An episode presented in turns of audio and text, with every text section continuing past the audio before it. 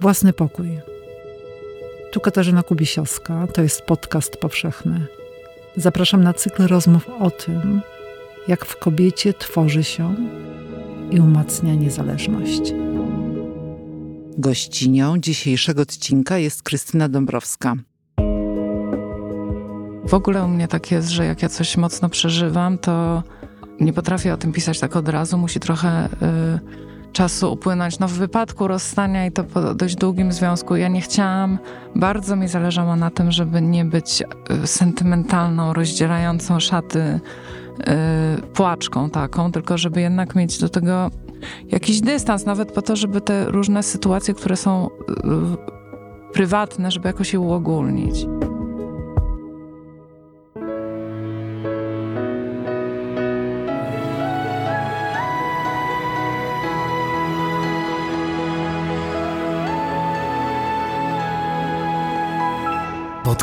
Powszechny. Weź, słuchaj. Dziękujemy patronkom i patronom za wsparcie. Dołącz do grona dobroczyńców podcastu Tygodnika Powszechnego w serwisie Patronite. Dzień dobry z Krakowa, ze studia Tygodnika Powszechnego przy ulicy Dworskiej 1C, Katarzyna Kubisiowska. Dziś ze mną w studiu jest Krystyna Dąbrowska. Dzień dobry, Krysiu. Dzień dobry. Nowy Jork, masz wypadek rowerowy, jesteś w szpitalnej sali i tam się dokonuje pewna zmiana. Tak, no to było strasznie dawno temu, to już teraz prawie 20 lat temu, przerażające. Ale, ale rzeczywiście to był y, przełomowy moment w moim życiu. W skrócie tylko powiem, że, y, że jechałam na y, rowerze pożyczonym od znajomej y, ścieżką rowerową wokół Manhattanu, no i przyjeżdżając z niej do miasta zostałam potrącona przez ciężarówkę. Brzmi to dramatycznie, ale wszystko skończyło się dobrze, a rzeczywiście był to taki przełomowy moment, bo ja musiałam po prostu się zatrzymać w pędzie, bo żyłam wtedy w dzikim pędzie, musiałam przystopować i nawet bez jakiegoś specjalnego filozofowania na siłę po prostu jakoś e, wszystko w mojej głowie powskakiwało na inne miejsca niż wcześniej, chyba lepsze. Mhm. Y, Wcześniej zajmowałaś się głównie grafiką. Jesteś e, po ASP. e, Zajmowałaś się no, tworzeniem e, sztukami wizualnymi, mówiąc najbardziej ogólnie. A to jest właśnie ten moment, właśnie kiedy, kiedy podejmujesz decyzję, czy, albo ona się jakoś tak podejmuje powolutku, ona będzie się tliła, prawda, później się prze, przeobrażała w to, y, że zaczniesz pisać i to chwilę potem zaczynasz, y, jak debiutujesz swoim, swoim tomikiem poetyckim. Tak, chociaż y, ja studiowałam grafikę, nie było tak, że się zajmowałam głównie Mhm. grafiką. Ja po prostu z różnych powodów nie chciałam studiować, y, nie chciałam iść na polonistykę, na żadne studia związane z literaturą. Miałam, byłam w liceum humanistycznym, jakoś tak wspominam je może nie najlepiej i y, ponieważ właściwie od dzieciństwa pisałam i rysowałam, malowałam równolegle. O, Więc ja wybrałam te studia graficzne trochę na zasadzie, że na takiej zasadzie, że w pisaniu też mi się to przyda. Ja tak myślałam o tym, że pisać mogę się uczyć sama, czytając i tak dalej, natomiast y, kontakt w ogóle z malarstwem, z rysunkiem, taki bardziej warsztatowy, też mi to coś da mhm. y, pisarsko.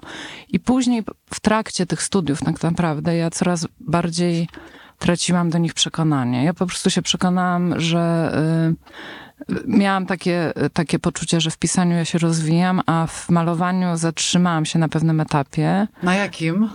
Na takim etapie albo odtwarzania rzeczywistości, co jakby umiałam robić w miarę sprawnie, no ale to wiele osób umie robić w miarę sprawnie, albo uciekania w jakiś świat zupełnie swojej wyobraźni, nie bardzo umiałam połączyć jedno z drugim. E, I, I ja już wcześniej miałam wątpliwości, w ogóle nawet miałam takie wątpliwości, czy kończyć te studia. I ten wypadek zdarzył się w takim momencie, że ja już rzeczywiście kończyłam te studia i on jakby pomógł mi też trochę przez to właśnie, że ja musiałam się zatrzymać, pom- pomógł mi podjąć pewne decyzje, które już wcześniej e, we mnie dojrzewały, myślę. Więc, więc z tym pisaniem to ja pewnie i tak by się tak skończyło, tylko to był rzeczywiście taki moment, który paradoksalnie, mimo że wypadek się kojarzy dramatycznie, to mi ułatwił wiele rzeczy. Mhm. W sumie o tym, ten wypadek jest tematem jednych, jednego z wierszy z, z twojego ostatniego tomiku, Miasto z Indu. Tam jest e, taki e, wiersz poświęcony w ogóle rowerom w twoim życiu, rowerowi. Tak, tak, no wypadek się tam pojawia trochę epizodycznie, to jest wiersz, który ja próbowałam napisać przez lata, bo rower w moim życiu ma rolę ogromną. Mhm. E, co jakby z tego wiersza jasno wynika. I e, w- którymś momencie brakowało mi, miałam mnóstwo jakichś fragmentów, scen, wersów luźnych dotyczących całego mojego dzieciństwa, które spędziłam na, na wyprawach rowerowych z moimi rodzicami.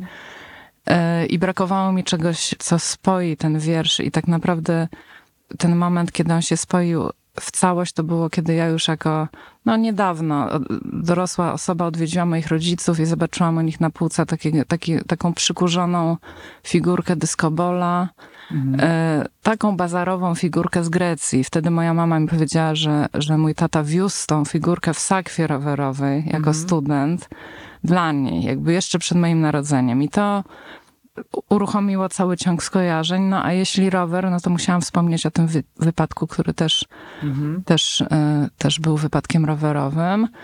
I to też jest trochę wiersz e, o strachu, bo, bo też pamiętam ten moment, że e, właśnie po wypadku w szpitalu amerykańskim tam pielęgniarka mi powiedziała, że nie wolno mi się bać, że właśnie jak jeśli miałam wypadek na rowerze, to potem mam wsiąść na ten rower, jak tylko wydobrzeję. I wydaje mi się, że to dotyczy wielu rzeczy w życiu, żeby Mhm. jakby odczarowywać ten strach w ten sposób. Jakieś inne strachy musiałeś w życiu odczarowywać? Mnóstwo, mnóstwo, Mhm. ale tru, trudno o tym mówić. Ja w ogóle jestem osobą, ja zauważyłam, że, zauważyłam, że ja nadużywam słowa boję się albo bałam się czegoś. I, I bardzo często jest tak, że się boję czegoś niepotrzebnie, ale i tak się tego boję. No, to jest to przełamywanie chyba strachów, nawet y, powiedzenie tego i później zobaczenie, że to wcale nie jest taki wielki strach. Albo y, usłyszeć to. Albo powiedzenie, albo czasem właśnie, nie przychodzą mi teraz do głowy jakieś przykłady, ale, ale zrobienie czegoś nawet. Mhm. E, Co, no taki najbanalniejszy przykład, zawsze miałam taką tremę niesłychaną przed spotkaniami autorskimi i mam to ciągle. I teraz właściwie można powiedzieć w ostatnim, ostatniej jesieni byłam w, w Stanach na, na programie International Writing Program i tam mieliśmy dużo spotkań e, autorskich, czytań, różnych dyskusji. I to działo się w takim tempie, że ja nawet y, czasami nie miałam, po prostu nie miałam kiedy się do tego przygotować tak, jak uważałam, że powinnam. I więc tak szłam z tym na żywioł. I jeszcze bardzo często, najczęściej musiałam czytać własne wiersze po angielsku, co też nie jest dla mnie takie łatwe. I w którymś momencie rzeczywiście przestałam się tak tremować, bo to po prostu już jakby nie było nawet czasu na to tremowanie się. Mhm. Mhm. Więc to jakoś pomaga chyba taki skoczyć w jakąś sytuację. Mhm. No, a to stypendium, e, to spotkanie z innymi twórcami, e, no to jest część też własnego pokoju, który jest e, tematem naszej rozmowy, takiej przestrzeni twórczej twojej kobiety. Potrzebne to jest, żeby się konfrontować z innymi autorami, żeby dyskutować o swoich, e, o swoim warsztacie, o tematach, e, o linijkach, które się napisało, które zostawić, które wyciąć, inspirować się, czy, czy ten zawód, specjalnie używam tego słowa, Zawód. poetka, poetka, właśnie nie wymaga takich zderzeń, konfrontacji z innymi poetami, poetkami. No to zależy od osobowości, ale dla mnie to jest bardzo ważne i ja nawet nie wiem, czy dla mnie jest ważne takie y, rozmawianie stricte o wierszach, czy, czy nie wiem, czy rozmawianie warsztatowe, to też, ale najważniejsze dla mnie jest po prostu y, poznawać y, innych pisarzy i w ogóle artystów i, i, i światy, które oni tworzą. Ym, Byłam na iluś tam różnych rezydencjach artystycznych. Ta, ta teraz y, w Iowa y, była o tyle szczególna, że myśmy byli razem przez ponad dwa miesiące i to tak prawie bez przerwy. I, i po prostu może też dlatego, że to taki czas trochę postpandemiczny, tworzą się bardzo silne więzi i i myśmy razem na przykład chodziliśmy na basen i siedzieliśmy w, w grupie 10 osób w jacuzzi na tym basenie i toczyliśmy dyskusje i różne rozmowy o wszystkim właściwie, o, od polityki przez pisanie po prywatne życie. Y, I dla mnie to jest strasznie ważne i jako poznawanie innych y, pisarek, pisarzy i po prostu poznawanie ludzi. To często z krajów, z których ja bym po prostu nigdy nikogo nie spotkała w normalnym życiu. Więc to jest i takie artystyczne, i ludzkie.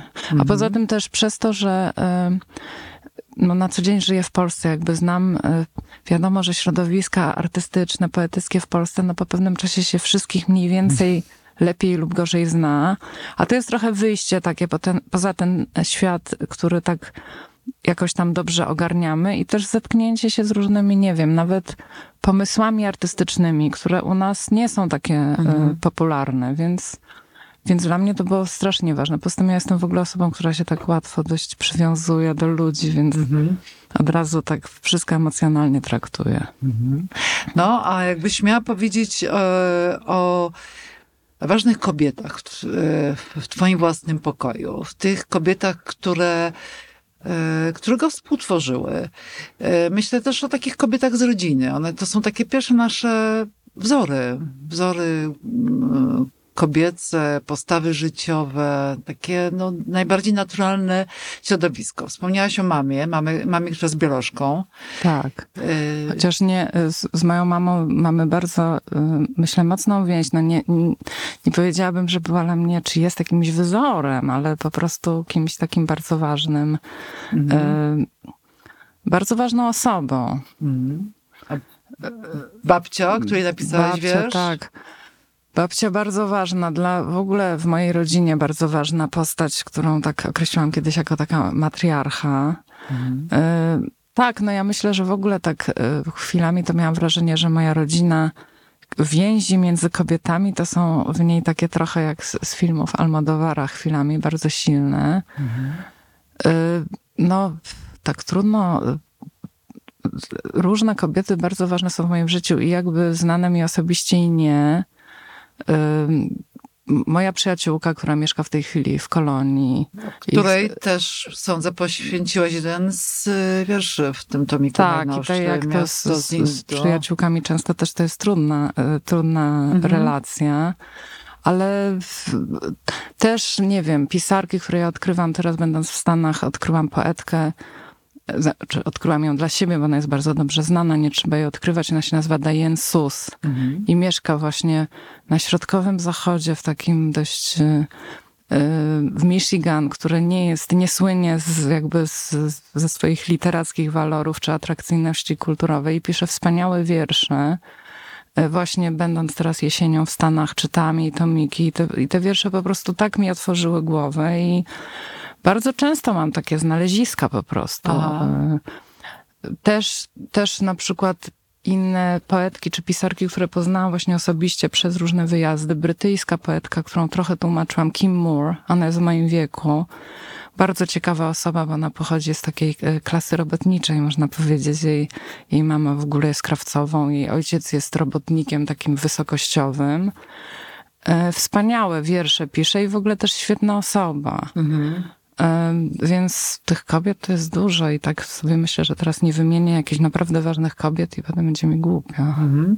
No, No, je a, pominęłam. a e, Louise Glick, e, którą tłumaczysz, czy ona, czy się z nią spotkałaś? Nie e, spotkałam Osobiście, tak? Nie, Aha. nie, tłumaczę jej wiersze, jej poezja jest dla mnie ważna, natomiast y, ona sama jako osoba jest, y, u- utrzymuje bardzo duży dystans. Miałam z nią kontakt mailowy, natomiast y, do spotkania mogę powiedzieć prawie doszło, ale nie doszło. Mhm. I ja też nie jestem, nie jestem osobą, która będzie na to naciskać, dlatego że y, dla mnie jest to ewidentnie przypadek poetki, która chce się szczególnie pewnie po Noblu odgrodzić.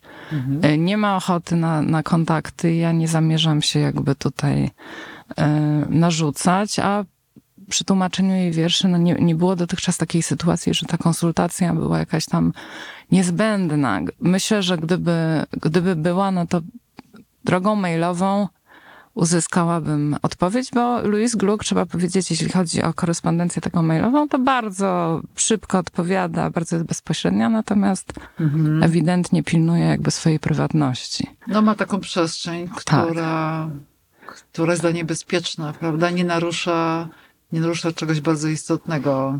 Tak, ja myślę, ona niej. powiedziała y, po tym, jak dostała Nobla, że najbardziej się boi tego, że właśnie straci życie prywatne. Ja, ja sądzę, że nie jest to już najmłodsza osoba. Ona ma też w, w tym, w przyszłym roku skończy 80 lat. Y, Ona jest 43 rocznik. Więc myślę, że dla niej to jest kluczowe teraz, po prostu zachować e, swoją jakąś przestrzeń, ciszę, kontakty z najbliższymi i odgrodzić się od reszty świata. Mhm. Mogę to jakoś zrozumieć, chociaż oczywiście jako tłumaczka wolałabym mieć jakiś taki bliższy kontakt. Mhm. A co tobie jest potrzebne do pisania wierszy? Przestrzeń, własny pokój, y, samotność, cisza, kot, szklanka wody, kawa. Kawa. Kawa, własny ile? pokój. Ile? Ile kaw? Nie tak stra- ja, ja w ogóle kawę uwielbiam. To osobny też. temat. Ale nie muszę tak strasznie dużo y, wypić. Ja muszę zacząć dzień od kawy, to to jest pewne. Własny pokój też. Ja wiem, że jest dużo pisarzy, pisarek i strasznie im zazdroszczę, które mogą, ludzi, którzy mogą pisać wszędzie i jakby w każdych warunkach.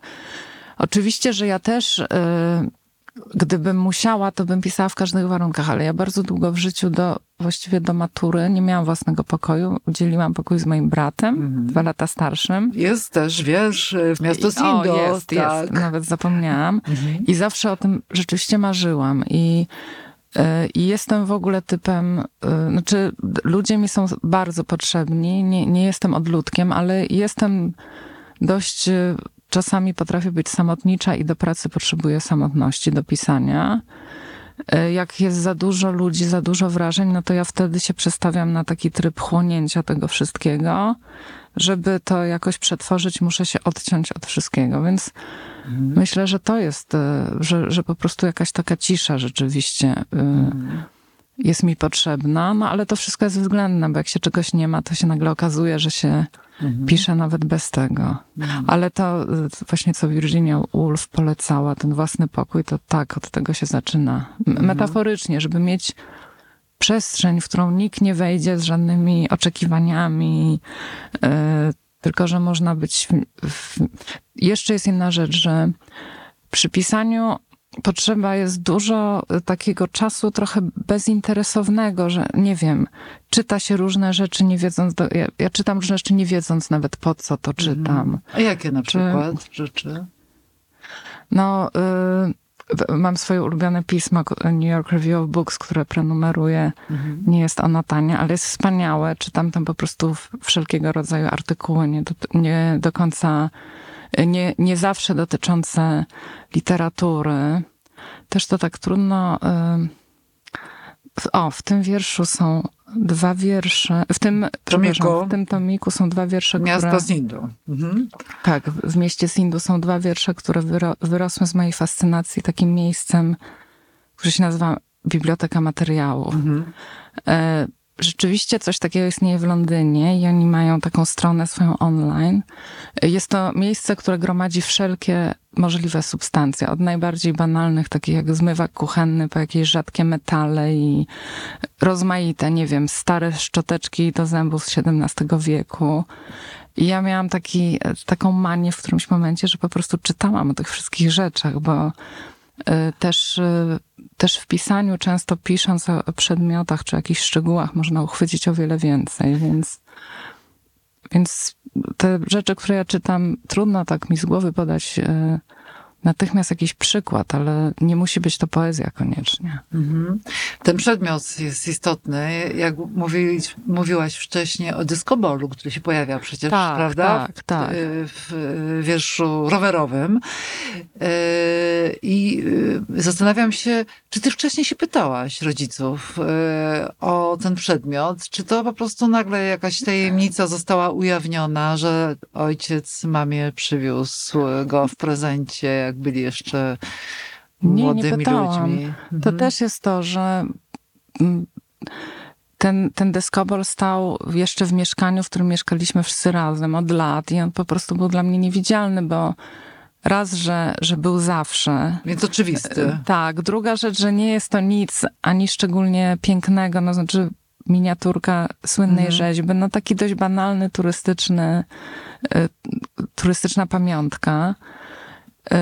I ja po prostu nagle, nagle go zobaczyłam, jak, jak ich odwiedziłam. To była zresztą, to był czas pandemii, ja jeździłam do nich też na rowerze co jakiś czas i, i zobaczyłam tą figurkę zupełnie inaczej. I czasami też jest tak, że coś, co się, na co się patrzy codziennie zupełnie Mhm. tak bezmyślnie, nagle wow, Mhm. staje się czymś zupełnie jakby jakieś światło inne padło Mhm. na tą rzecz. Mhm. I, I często tak jest z przedmiotami, faktycznie, przynajmniej u mnie w pisaniu, że te przedmioty są nośnikami jakiejś opowieści, czy Mhm. tak, tak mi się wydaje. Z czego, co jeszcze potrzebujesz y, do pisania oprócz życia, które trzeba wyżywać, przeżywać, spotykać się z ludźmi, tak? Doświadczać, Tak, tak, odczuwać, yy, no istnieć, prawda? No to jest taki budulec, yy, który, yy, który ciebie tworzy. tak, tak. No na pewno dla mnie właśnie ludzie są ważni, wszelkiego rodzaju jakieś relacje z ludźmi, bliskie, niebliskie, historie, którzy, które mówią to, co zauważyłam, że bardzo często, nie wiem, czy to można powiedzieć, że to jest mi potrzebne do pisania, ale to jest bardzo często jakiś rodzaj e, zapłonu pierwszego, że, że się dwie różne rzeczywistości nagle tak zderzają i powstaje coś na styku e, tych zupełnie różnych światów. I myślę, że, że to jest często taka, taka rzecz, że coś zaczyna grać nagle na, Mhm. na pograniczu. Często, nie wiem, wspomnienie z dzieciństwa łączy się z czymś, co tam teraz się zdarzyło. Ro, rozmaite takie, takie sprawy. Ale no trzeba, ja muszę mieć do, do pisania w pewnym sensie jakąś taką wolną głowę, żeby, żeby tam po prostu różne rzeczy się działy, nad którymi ja nie, nie panuję do końca i one potem mi zaczynają mm, tak podpowiadać, co mam pisać. No, pisanie to nie jest stan ręki i stan y, czasu, tylko stan umysłu, prawda? Tak, tak, tak, Mhm. tak, tak. I też jest czasami tak, że, y, że po prostu rzeczywistość mówi do mnie wszystkimi głosami, a czasami milczy i w ogóle nic nie mogę napisać. To też jest normalne, że, Mhm. że są jakieś okresy totalnego przestoju, a potem nagle wszystko jest inspirujące, różne rzeczy właśnie, czy to banalne, czy to niezauważalne. Mhm. No a utrata. Ten, y, ten tomik jest też y, ostatni twój o utracie, utracie miłości. Tak, no tak, bardzo y, taki pobudzający twórczo temat, Mhm. niestety. Mhm. A jak długo trzeba odczekać, taką wewnętrzną kwar- kwarantannę przejść, kiedy, kiedy się kobieta rozstaje, ty rozstajesz się z mężczyzną, coś się kończy, coś ważnego, coś, y, co, co przez lata się tworzyło, a później przez jakiś czas zanikało. Mhm. Y, ile musi upłynąć y, wody w rzece, żeby, żeby zacząć o tym pisać? pisać. No u mnie to było niecały rok, ale no, powiedzmy pół roku, Mhm. pół roku. Y, To chyba w ogóle u mnie tak jest, że jak ja coś mocno przeżywam, to nie potrafię o tym pisać tak od razu. Musi trochę y, czasu upłynąć. No w wypadku rozstania i to po dość długim związku, ja nie chciałam, bardzo mi zależało na tym, żeby nie być y, sentymentalną, rozdzierającą szaty płaczką taką, tylko żeby jednak mieć do tego jakiś dystans, nawet po to, żeby te różne sytuacje, które są prywatne, żeby jakoś je uogólnić. Mhm. I, I też do tego mi był potrzebny czas. Ja pisałam jakiś rodzaj dziennika, notatek, różne też wiersze, które napisałam tutaj nie weszły, no bo były właśnie niedobre. Trudno jest, oczywiście to jest taka ogólna prawda, dość banalna, że przy rzeczach bardzo jakoś emocjonalnie angażujących, czasami y, no, potrzebny jest czas, żeby zwyczajnie sprawdzić, czy ten tekst jest dobry, czy on wydaje nam się dobry, no bo po prostu tak jesteśmy mocno zaangażowani emocjonalnie. No ale dla mnie, no to pamiętam to mniej więcej 8 miesięcy, coś takiego, mogę dość dokładnie powiedzieć, bo Mhm. y, tak, no prawie rok. Prawie Mhm. rok. I też ja na początku, ta książka w ogóle się zaczęła od takich wierszy porozstaniowych. I ja nawet myślałam, trochę właśnie zainspirowana Louise Gluck, która pisze takie całe duże cykle i każda książka jest takim dużym cyklem, więc myślałam, o to ja napiszę taki duży cykl. Ale potem się zorientowałam, że dla mnie to nie jest. Ja nie jestem może aż tak strasznie osobą, y, y, która tak potrafi y, rozpaczać. W każdym razie napisałam ileś tych wierszy, wybrałam z nich tam chyba w tej książce jest kilka i, i nagle zobaczyłam, że też ten temat takiej utraty, którą, e, utraty, która jest po prostu końcem związku, też mnie prowadzi do innych utrat i też w- ogóle jakoś do innych takich e, tematów wiążących się po prostu z jakimś przełomem w życiu, czy, czy, z- czy z tym, że trzeba coś przeformułować. Jakby, że to, to mi się tak rozszerza na wiele różnych ścieżek. Takie mam wrażenie. Ale utraty w ogóle są niestety dość e, inspirujące. Mhm. A czy y, pisanie, no tak to sformułuję, chociaż czuję jakąś niezgrabność, ale brnę w tą, Brnijmy. w tę uliczkę. Czy to, czy to jakoś oswaja te utraty, jak się napisze, jak się nada temu formę właśnie, jak się znajdzie język, jak się wypowie, jak to się upubliczni. Prawda? Czyli da, da do czytania innym. Tak. Jak się okazuje, że po spotkaniach y, do ciebie podchodzą y, ludzie, kobiety, mężczyźni i mówią, ja znam to doświadczenie. Tak. Czy oswaja to y, na, na pewno pomaga, na pewno pomaga jakoś się uporać z, z takimi doświadczeniami. W ogóle, w ogóle pisanie jest nadawaniem formy i, w, i, w, i jeśli ja uda mi się opisać coś, co było dla mnie trudne, no to mam takie poczucie, że to może ma sens. Oczywiście, że to jest też takie może trochę złudne poczucie, ale no daje to jakiś rodzaj y, wewnętrznej satysfakcji, że coś, z czegoś, co było destrukcją, powstało coś, co jest no, y, jakąś tam jakością. Mhm. Y, ale też ja nie, nie bardzo lubię, y, kiedy się mówi o sztuce w taki, właśnie w takim wymiarze, że poezja czy sztuka jest autoterapią, bo Mhm. oczywiście, że ma ten wymiar, no bo zawsze jak coś przetwarzamy, przepracowujemy, no to to jest, to pomaga, ale z drugiej strony no pisanie też wymaga jakiejś tam wyostrzonej wrażliwości, więc też się różne rzeczy przeżywa może bardziej niż się powinno przeżywać, Mhm. więc to jest taki miecz obosieczny. Mhm.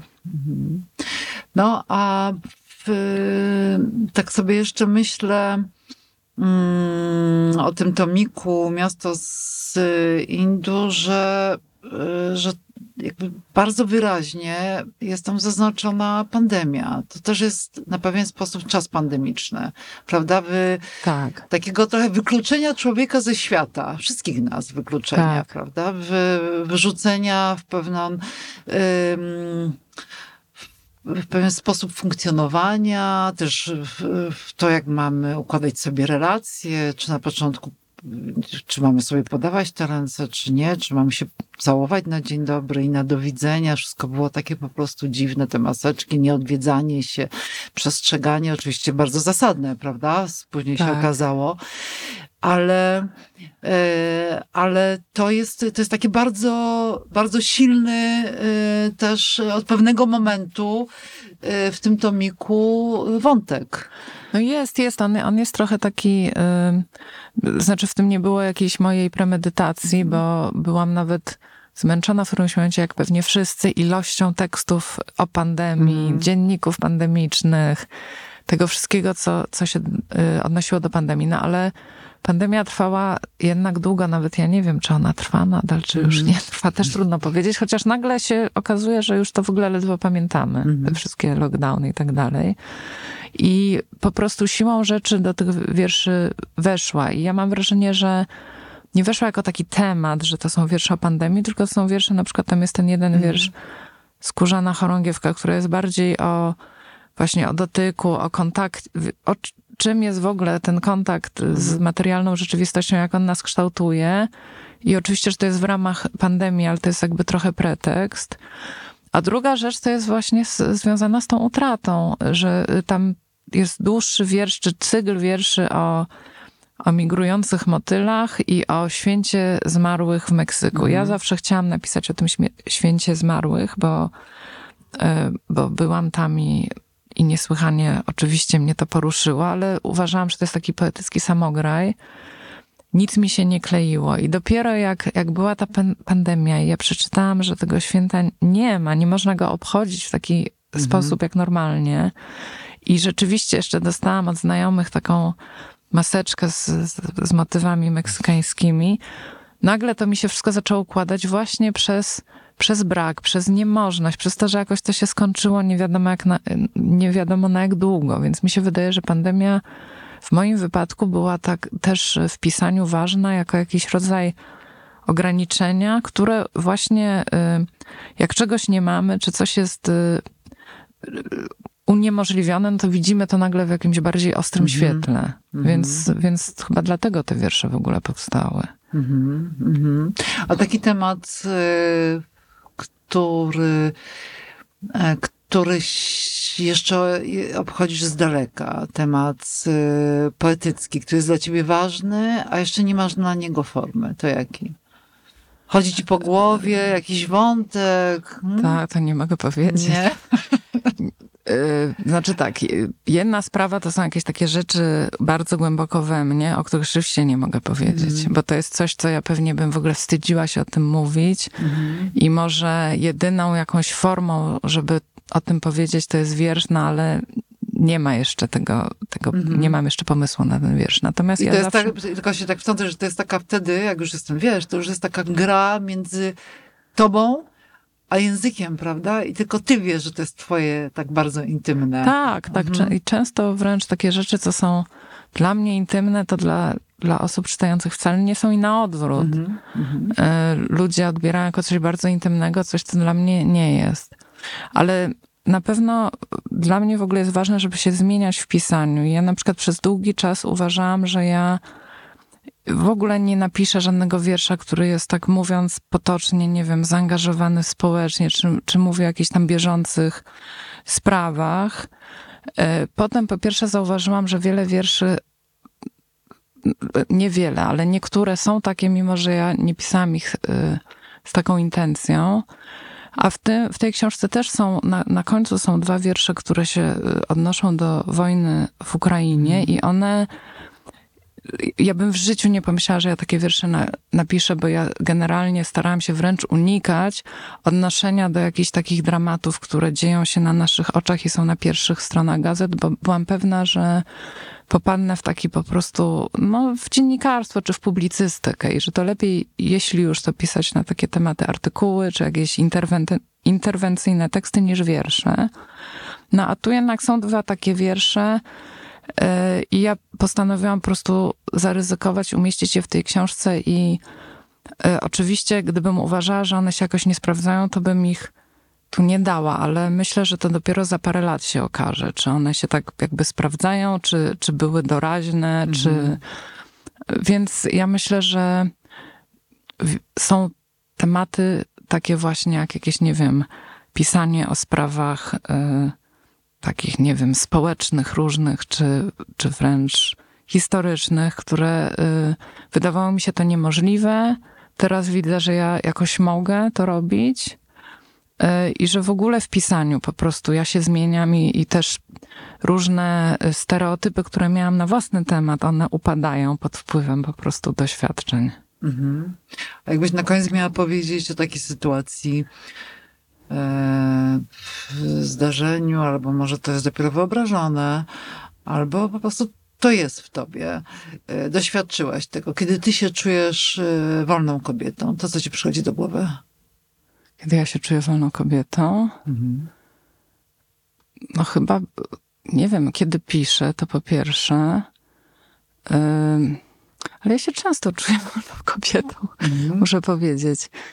E, Może kiedy- zawsze. Czy zawsze nie, ale, ale właściwie to czuję się wolną kobietą. Ja się nie czuję jakoś zniewolona. Też, no ja jestem perypatetykiem, ja, s- ja uwielbiam chodzić, to jest takie może y, głupie, ale po prostu kiedy ja na przykład idę jakoś bez celu, y, chodzę i, i jestem sama ze sobą i z własnymi myślami, też się czuję wolna wtedy. I y, chyba się czuję wolna, kiedy mam poczucie, że, że nie wiem, że mogę robić to, co kocham, y, że jakoś jestem w otoczeniu ludzi, którym ufam i y, no oczywiście to uczucie wolności niszczy bardzo często rzeczywistość, która ode mnie nie zależy. Polityczna czy jakaś taka dookolna. Ale, ale czuję się wolną kobietą.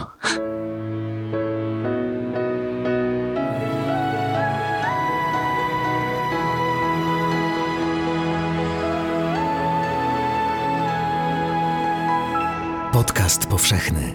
Weź, słuchaj.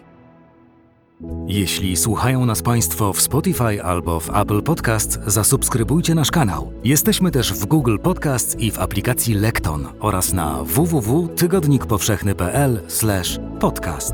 Dziękujemy patronkom i patronom za wsparcie. Współwydawcą podcastu powszechnego jest Fundacja Tygodnika Powszechnego.